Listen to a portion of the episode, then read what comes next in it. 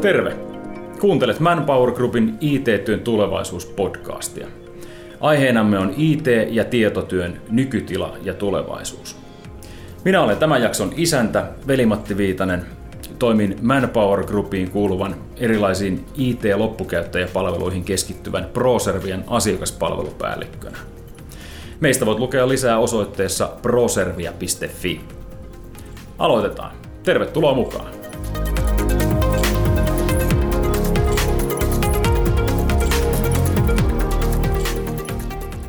Tervetuloa mukaan tämän kertaisen jakson teemana ja otsikkona on välähdyksiä tietotyön tulevaisuudesta, ja, eli mistä työn murroksessa on todella kyse.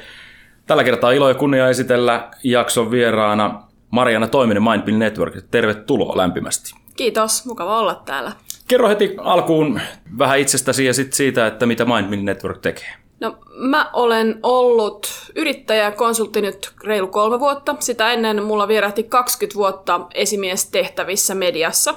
Mä ehdin olla siellä päätoimittajana ja parissakin eri lehdessä ja toimitusjohtajana ja lanseerata kaikenlaisia brändejä.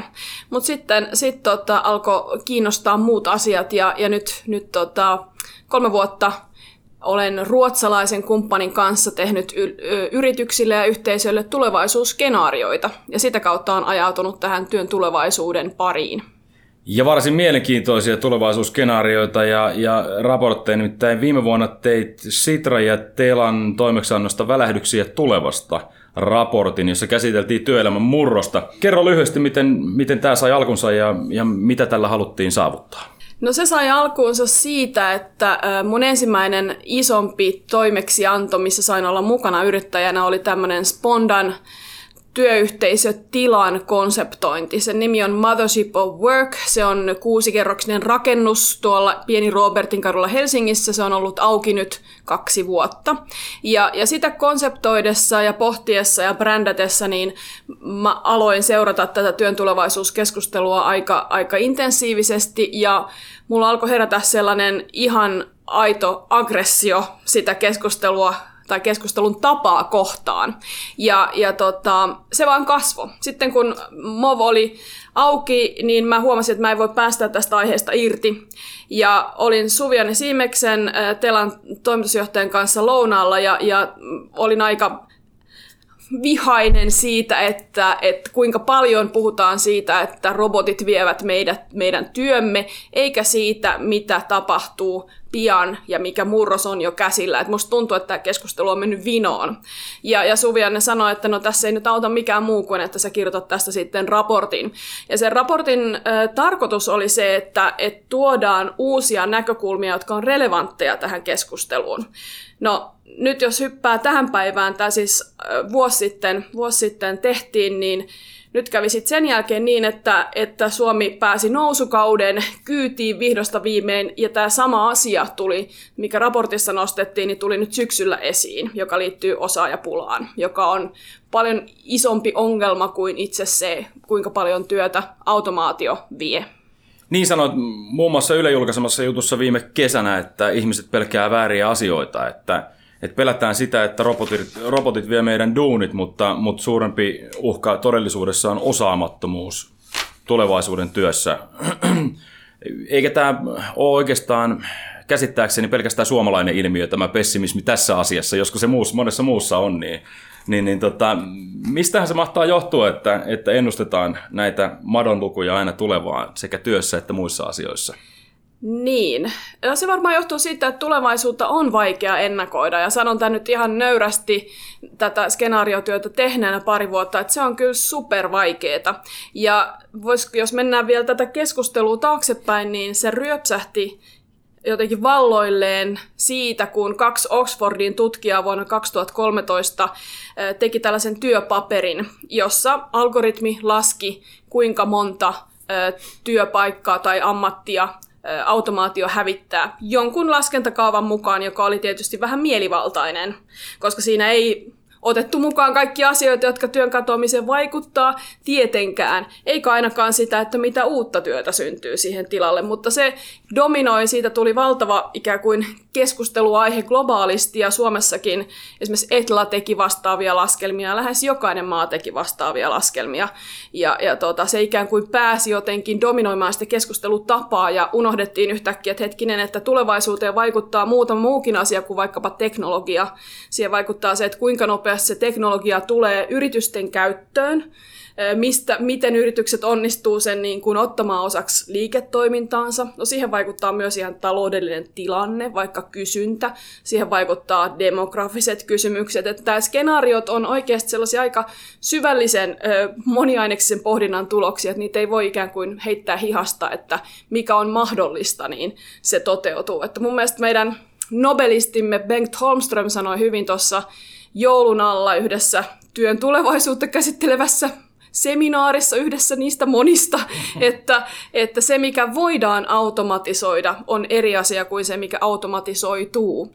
Eli että et, et, näitä toimialoilla se tarkoittaa hyvin erilaisia asioita, eri maissa tarkoittaa erilaisia asioita, mutta ennen kaikkea nyt onneksi keskustelu on kääntymässä siihen, että murroksessa syntyy aina uutta työtä ja uusia tarpeita. Ja se oli myös tämän mun raportin pointti.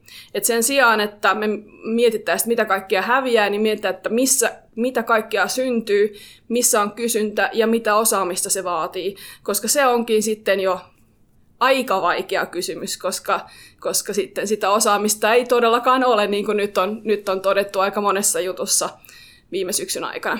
Ihan varmasti, ja toki on niin, että mitä suurempia abstraktimpia aiheita kohti mennään ja, ja niin kuin tavallaan skenaarioita, niin sitä enemmän on ennusteessa tietenkin vaikutus omilla uskomuksilla, että mihin suuntaan se tulevaisuus menee, koska niitä kaikki asioita on hirveän vaikea huomioida ja, ja mahdoton tietenkään ynnätä sitten yhteen millään käsi, käsitettävällä algoritmilla, mutta... Sanoisin, niin mä sanoisin tuohon vielä, että, että siinä myös äh, helposti, jos, jos puhutaan tulevaisuudesta tapahtuu näin, niin siinä unohdetaan se, että me voidaan itse asiassa vaikuttaa siihen, mitä tulevaisuudessa tapahtuu, että, että se, mitä tulee tapahtumaan, on meidän tietoisten päätösten ja valintojen summa, ja jos me nähdään, että joku kehitys on, voimi, joku trendi voimistuu, niin nyt, nyt me voidaan reagoida, ja nimenomaan nyt as we speak, meidän pitäisi reagoida. Mm, kyllä. Tota, osaamisvajeesta oli, oli monessa kohtaa siinä raportissa puhetta, ja joka koskettaa erityisesti IT-alaa. Miten huomaamatta se edistys tulee näissä yrityksissä sun näkemyksen mukaan? Ja, ja miten paljon sitä pitää niin kuin, tietoisesti edistää, niin kuin äsken sanoit, että meidän pitää tehdä se itse ja tähdätä johonkin tiettyyn asiaan? Toi on aika iso kysymys ja tähän kuuluu aika monta eri osa-aluetta, mutta jos mietitään tuota osaamispulaa, niin sehän ei tarkoita vain sitä, että Suomessa nyt 9000 koodaajaa saisi paikan, tai sitä, että EU tarvitsee, ja tämä on EUn oma arvio, viidessä vuodessa 230 000 kyberturvallisuusasiantuntijaa. Se ei tarkoita vain tätä, se tarkoittaa sitä, että työtä todellakin häviää automaation myötä. Nyt on, viime vuoden lopulla tuli ö, ennakointeja siitä, että pankkialalta häviää tuhansia työpaikkoja. Sitten me tiedetään, että rakennusalalla tarvitaan ihmisiä koko ajan, terveydenhuollossa tarvitaan ihmisiä koko ajan, mutta miten me saatetaan kysyntä ja ikään kuin tarjonta yhteen, mm. siihen väliin täytyisi tulla ideoita ja, ja konkreettisia tekoja, että se on se suurempi kuva. Et sitten sitten sun toinen kysymys on se, että kuinka radikaalisti murros tapahtuu. Ja se on hyvä kysymys, koska useinhan sit kun se muutos tapahtuu, niin me huomataan sen jälkeenpäin. Mm. Et harvoin, sekin, sekin on toinen syy, miksi, miksi mä halusin tarttua tähän robottiuhka-aiheeseen – koska muutos todella harvoin on sellainen tsunami, joka vyöryy meidän yli. Yhtäkkiä meillä on vaan älypuhelimet käytössä ja yhtäkkiä me maksetaan sillä kaikki ja seuraavaksi kun sä ostat auton, niin sitten siinä onkin valmiina vakuutus ja sä et mene erikseen neuvottelemaan sitä ja seuraavaksi asunnon ostaminenkin on jotenkin ihan erilainen rumpa ja että ne vaan niinku tulee ja ne helpottaa meidän arkea. Mutta et sitten yksittäisellä tasolla totta kai siinä on paljon dramatiikkaa aika monille ihmisille. Se, että ammattitaito vanhenee, sä et tiedä mitä sä voisit tehdä.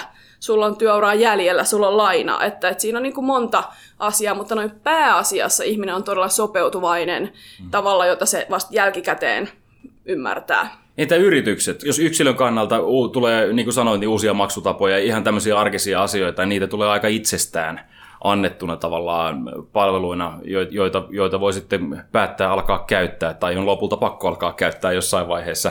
Mutta miten yritykset, miten, miten määrätietoisesti pitäisi pyrkiä olemaan siinä aallonharjalla ja etureunalla digitaalisessa murroksessa ja, ja kaikessa tässä robotisaatiossa ja muussa? Hyvä, että kysyt, koska se onkin ihan eri asia. Itse asiassa, jos mietitään työllisyyttä, niin kyllä mulla on huoli työn kehityksestä, tavallaan työttömyydestä myös suomalaisten yritysten kautta, sitä kautta, että ei vaikuta ihan siltä, että kaikki yritykset tai edes suuri osa yrityksistä on niin tietoisia niistä mahdollisuuksista tai haluaa ottaa selville sitä, että mihin suuntaan toimiala on menossa, sanotaan kymmenen vuoden aikana. Että se ikään kuin tulevaisuuskyvykkyys firmoissa saattaa vaihdella aika paljon. Viittaan nyt viime kesänä julkitulleeseen kyselyyn, jonka teki Suomen yrittäjät, joka oli aika masentava PK-yritysten kannalta. Siinä todettiin, että, että valtaosa yrityksistä on digipudokkaita ja valtaosa, yli, se oli 60 prosenttia. No syksyllä tuli Boston Consultingin tämmöinen valtava Amerikan ja Euroopan kattava kysely, jossa oli 1500 toimaria haastateltu nimenomaan digikyvykkyydestä ja, ja liiketoimintamalleista digitaaliseen murrokseen liittyen. Ja siinä kaikki Pohjoismaat, ja täytyy sanoa, että onneksi kaikki Pohjoismaat, onneksi myös Ruotsi esimerkiksi, oli alimman kvartaalin joukossa kyvyssä sopeutua digitaaliseen murrokseen, siis yritykset. Ja Suomesta todettiin siinä hyvin laajassa tutkimuksessa niin, että, että on paljon suunnitelmia, on paljon visioita, mutta sitten se tekemispuoli uupuu aika lailla. Ja, ja se, jos mikä on, on paitsi uhka yrityksille, myös sitä kautta työllisyydelle. Varmasti näin. Jos mennään takaisin yksilöön ja, ja vähän yksilön näkökulmaan, niin miten sä näet, että nykyään koulutus, mitä, mitä oppilaitokset tarjoaa, niin miten hyvin ne valmistaa tähän tulevaan työelämään ja, ja sen haasteisiin? No totta kai on selvää, että, että jos yrityksissä, yrityksissä kyky katsoa tulevaan vaihtelee aika rajusti, eli tavallaan yritykset polarisoituu sitä myötä myös, että, että ne, jotka ymmärtää, on siellä ja, ja pärjää ja näin, ja ne, jotka ei, niin sitten kuka tietää, missä ne on kymmenen vuoden päästä, niin totta totta kai se heijastuu myös koulutuslaitokseen. Ja sen rinnalla kuitenkin, jos miettii tätä uutta opetussuunnitelmaa peruskouluihin, niin se on kyllä aika edistyksellinen myös kansainvälisesti. Ja, ja nyt kun tulee lukiouudistus, niin myös siellä tähdätään siihen, että et, et, koululaisille opiskelijoille syntyisi kykyä hahmottaa tulevaisuuteen mutta, ja se onkin sitten iso mutta, välineitä työkaluja, opetusmateriaaleja siihen ei ole.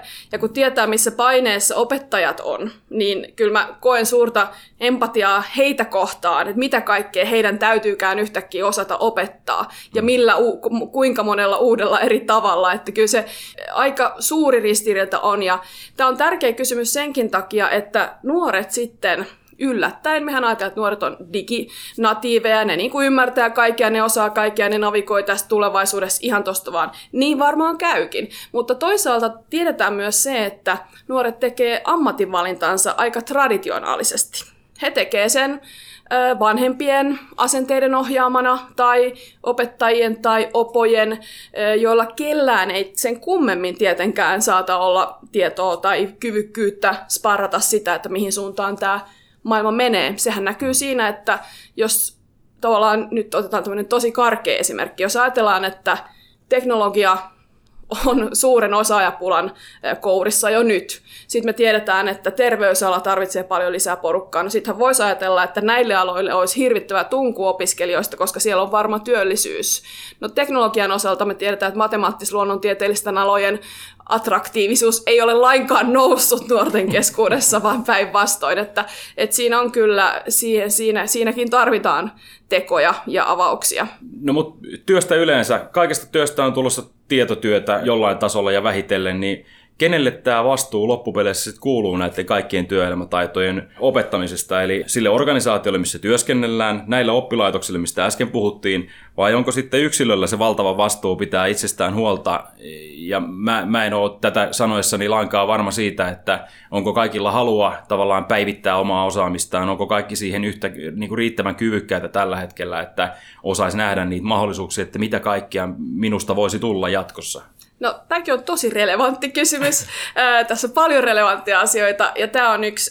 On ihan selvää, että, että sitä vast, se vastuu kuuluu kaikille näille. Se, sitä vastuuta kuuluu yhteiskunnalle, ja tavallaan tämä hyvin kivulias aktiivimallikeskustelu on osa sitä harjoittelua, että mite, mitä, mikä yhteiskunnan rooli tulee olemaan. Mutta jos miettii tätä uudelleenkoulutuksen lähtökohtaa, niin hyvin helppo keino olisi vaikkapa verovähennykset tai, tai monet muut tällaiset ikään kuin kannustimet siihen, että, että uusi ammatti olisi helpompi hankkia. Sitten jos vielä olisi sellaista koulutusta, joka tekisi siitä helppoa, niin sekin auttaisi. Mutta sitten yrityksissä, niin Reijo Karhinen nyt jo tietysti eläkkeellä, tai siis muissa tehtävissä oleva Reijo Karhinen piti mun mielestä hirveän hyvän puheenvuoron viime syksynä kertoessaan näissä, näistä edessä olevista irtisanomisista, että, että hän, hän näkee, että yrityksillä on myös erilaista vastuuta uudelleenkoulutuksessa. Ja, ja tota, hän ei sitä yhdistänyt tähän osaajapulaan, mutta monet muut kyllä on koska se, että irtisanotaan, on raskas prosessi, ja sitten kun niitä osaajia ei ole oikeastaan saatavilla, niin kyllä mä uskon, että yritykset myös alkaa miettiä, että voisiko näitä ihmisiä jollain tavalla kouluttaa uudestaan, koska me kuitenkin tarvitaan porukkaa johonkin ja eri, eri uusiin tehtäviin. Että kyllä, kyllä yrityksillä alkaa olla intressejä siihen. Voi olla, että niitä intressejä tulee myös valtion taholta. Voi olla, että, että kun tämä osaajapula tai kysynnän ja tarjonnan välinen kuilu oikeasti repeää, niin sitten he, yrityksiltäkin edellytetään sitä, että henkilökuntaa koulutetaan. Nythän on ironista kyllä tapahtunut niin, että, että koulutusmäärärahat yrityksissä on taas laskenut pitkään, mikä on vähän hassua, mutta se voi toisaalta johtua siitä, että yritykset ei oikein tiedä, että mihin tässä pitäisi kouluttaa. Tai sitten voi olla myös, että tarjonta, tarjontaa ei ole vielä ihan kohtaan niitä tarpeita tai näin.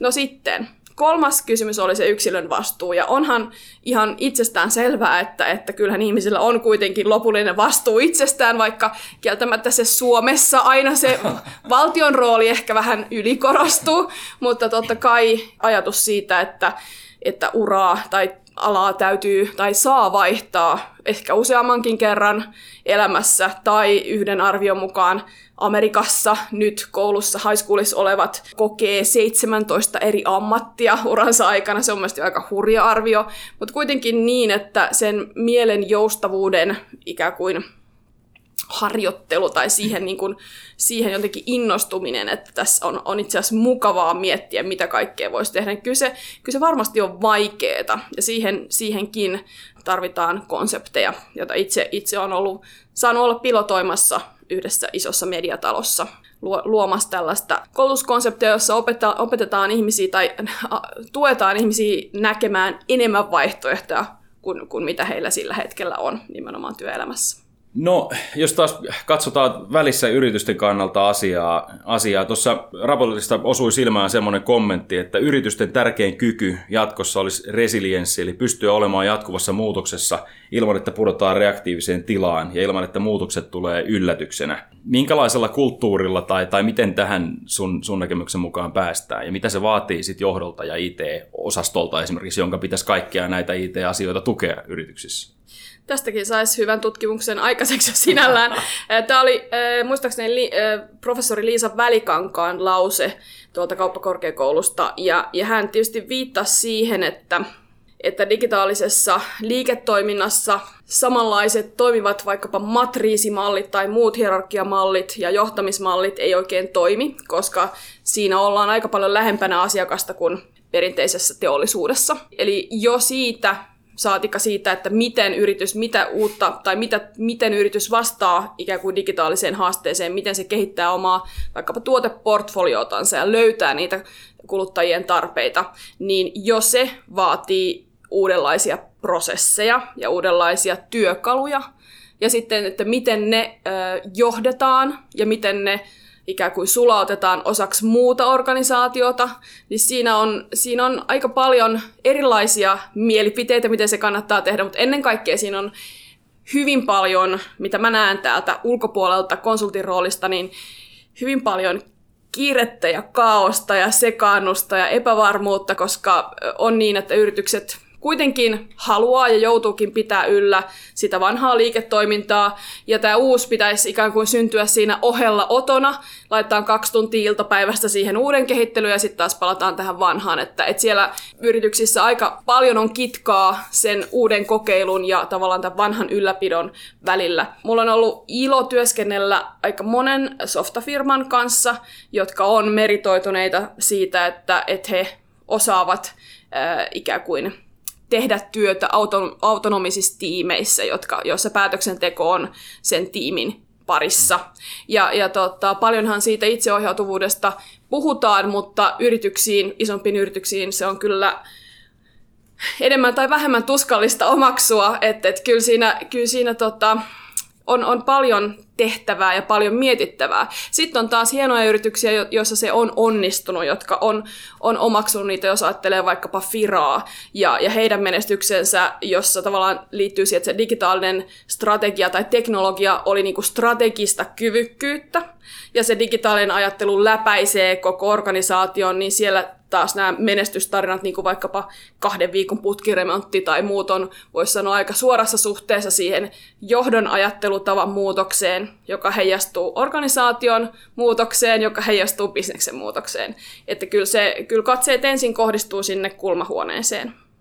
Varmasti näin. Ähm, miten näissä, tässä ketteryydessä organisaatioilla, että me tehtiin viime vuoden loppupuolella tietotyö 2018 trendiraportti, jossa haastateltiin kymmentä asiantuntijaa, olit yksi heistä, kiitos siitä.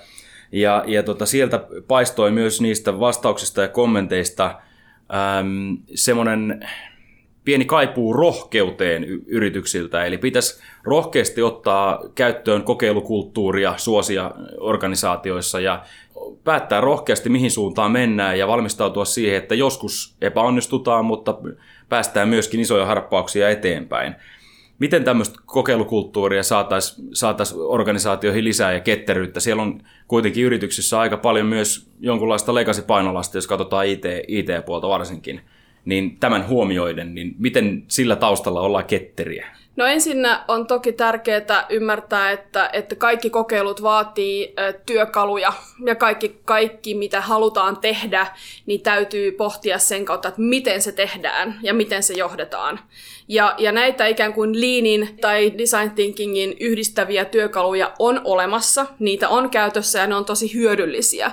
Tavallaan se, että vaan halutaan tehdä jotain ja sitten istutaan palaverihuoneessa pari tuntia ja lähdetään takaisin, niin se ei, se ei sille auta siinä ketteryydessä. Että kyllä se lähtee, mä oon hyvin itse semmoinen voisiko sanoa, en prosessiuskovainen, vaan, vaan mä uskon, että tekeminen, tekemisen tavat tuottaa ajattelutavan muutosta. Ja tekemisen tapojen täytyy muuttua, eli sitten kun muutetaan, niin täytyy miettiä, että mikä tämä meidän työkalu, mikä tämä prosessi on, missä ajassa me tehdään tämä, miten me otetaan selville, mitä kuluttajat haluaa, miten se käsitellään, miten me prototaan, miten me testataan, mitkä on mittarit. Et kaikki nämä ikään kuin täytyy sopia ja miettiä, jos sitä oike- jos se, jotta se oikeasti lähtee toimimaan. Että et se on niin arkista ja yksinkertaista sitten kuitenkin. Se ei ole mitenkään maailmaa suurempaa. Eikä sitten loppujen lopuksi mun mielestä vaadi sen kummempaa rohkeutta. Se vaatii vaan, että ryhdytään tekemään ja sitten se vaikein asia, ja mä väitän, että tähän se kaatuu enemmän kuin rohkeuteen, siihen, että ei pystytä tyhjentämään kalentereita edes viikoksi. Ja, ja tätä, tämä on ihan siis kuultu esimerkki tapahtuu todellisessa elämässä. Se, että sitä vanhaa yritetään, tai että sitä vanhasta ei voida luopua vi- viikoksikaan, jotta voidaan aido, aidosti testata ja ketterästi kokeilla, niin, niin sen mä luulen, että sit loppujen lopuksi se kariutuu näinkin yksinkertaisiin asioihin suurimmaksi aikaa. Ja sitten toinen on se, että kun kokeillaan, ja tämä nyt yksityiskohtiin, mutta, mutta konkretia on parempi kuin sloganit mun mielestä. Ihan varmasti. Ö, kun mennään kokeilemaan, niin minkälaisia mittareita siihen sitten sovelletaan? Täytyykö Return of Invest olla kahden kuukauden päässä? Pitääkö budjetti olla suunniteltu kymmenen vuoden niin kuin tähtäimellä? Ja kaikki tämä on erilaista silloin, kun halutaan uudistua. Silloin myös nämä mallit, raportointimallit ja, ja ROI-mallit ja muut, niin niistä täytyy uskaltaa päästää irti. Ja ne tulee näissä ne rohkeuskysymykset sitten esiin. Tuosta mittaamisesta täytyy varmaan ottaa toinen juttu tuokin siitä erikseen, koska yksilöiden ja palveluiden mittaamisesta olisi hirveän mielenkiintoista keskustella vielä laajemmin. Mutta tota, kerro vielä lyhyesti omasta työstä ja sen murroksesta, mikä sun työssä on tällä hetkellä ajankohtaista ja mielenkiintoisinta. No, mä saan itse asiassa tehdä kaikkien niiden asioiden kanssa töitä, mistä me ollaan nyt puhuttu tässä parikymmentä minuuttia, että, että sen takia nämä vastaukset on niin suunnattoman pitkiä, koska mulla on paljon sanottavaa näistä kaikista. Ja parhaillaan olen ö, tekemässä ja konseptoimassa ö, tota, lukioille ja yläasteille tällaista ilmiöoppimisen kokonaisuutta, joka liittyy tulevaisuuden hahmottamiseen, mutta ennen kaikkea tavallaan teknologian merkityksen ymmärtämiseen.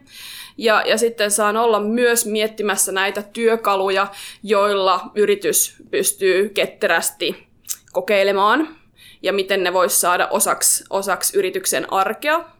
Ja mitäs muita hankkeita onkaan? Sitten mä saan myös tehdä sellaista työ, tulevaisuuden työidentiteettihanketta, jossa nimenomaan konkreettisesti työkaluilla yritetään tavallaan ihmiset rakentavat itselleen sitä tulevaisuuden työidentiteettiä näkemällä, että mitä tapahtuu tulevaisuudessa, miten mun kyvyt vois siihen vastata ja mitä uutta osaamista mä tarvitsen. Ja sitten vielä, miten mä aion sitä hankkia. Ja sitten vielä, mitkä mun ensimmäiset stepit. Että et tällaisia asioita nyt tänä kevään. Sunkin kalenteri kuulostaa aika täydeltä tällä hetkellä, mutta täydeltä mielenkiintoisia asioita. Ähm, sulla on myös podcast-sarja, se löytyy iTunesista otsikolla Steal My Job, käykää ihmeessä kuulijat myöskin kuuntelemassa sitä. Lopuksi haluan vielä, en malta olla kysymättä, että, että jos suosittelisit kuulijoille jotakin artikkelia tai kirjaa luettavaksi, niin mikä se juuri nyt olisi? No onpa vaikea kysymys, koska niitä on niin paljon.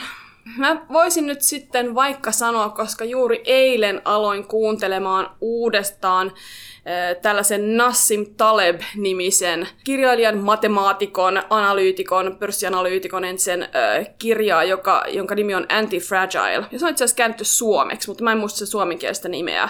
Ja, ja se, siinä pohditaan nimenomaan sitä, että kuinka mm, yritykset tai kaikki instituutiot, organisaatiot, yhteiskunnat kasvaessaan menettää kyvyn sopeutua muutoksiin. Se on yhtä, vaikka se, se käsittelytapa on aika sellainen voisiko sanoa, teoreettinen, niin silti se on mun mielestä hirveän inspiroiva. Se on ikään kuin semmoinen konkreettisempi ja arkijärkisempi tapa puhua disruptiosta, jos tulee heti jotenkin semmoinen dramaattinen tunnelma, että nyt disruptoidaan. Vaikka käytännössähän äh, ihmiskunnan historia on täynnä murroksia, joita voisi luokitella disruptioiksi. Että mun mielestä on helpompi pohtia, että miksi, miksi me ollaan olioita, jotka, jotka niin kuin synnyttäessään jotain niin jäykistää sitä sitten, kun se kasvaa ja lähtee liikkeelle. se on, se on mun mielestä kyllä kiinnostava kirja. Äänikirjana saatavilla. No niin, sekin vielä pitää ehdottomasti perehtyä. Lämmin kiitos siitä, että tulit tänne juttelemaan. Niin kuin puhuttiin, niin, niin juteltavaa olisi vaikka kuinka paljon, mutta jatketaan toisella kerralla. Kiitoksia Marina Toiminen Mindmin Network. Kiitos. Ja kuulijoille kiitos myös, että jaksoitte kuunnella tämän kokonaan puitavaa vaikka kuinka paljon, mutta jatketaan taas seuraavassa jaksossa.